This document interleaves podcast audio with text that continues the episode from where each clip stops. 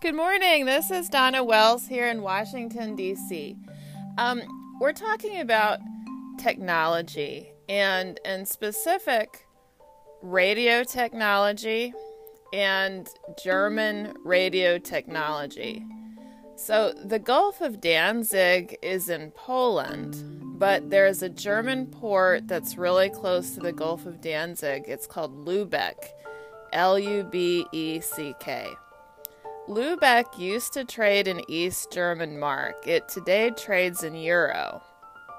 There was an East German mark and a West German mark. East German mark was worth a lot less than West German mark. So today, exactly what is traded through the Gulf of Danzig? Um, the Germans...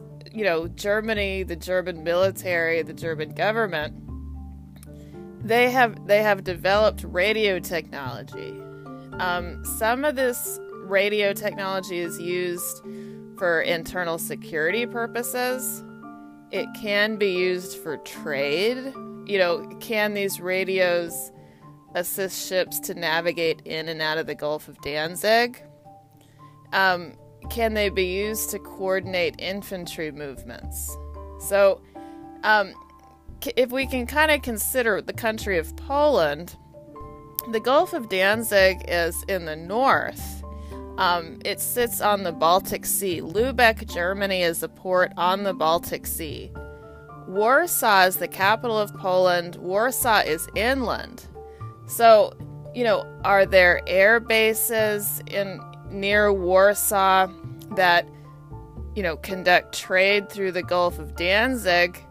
And then, moreover, there's this long historical precedent of labor unions um, in that part of the world. There's labor unions in Poland.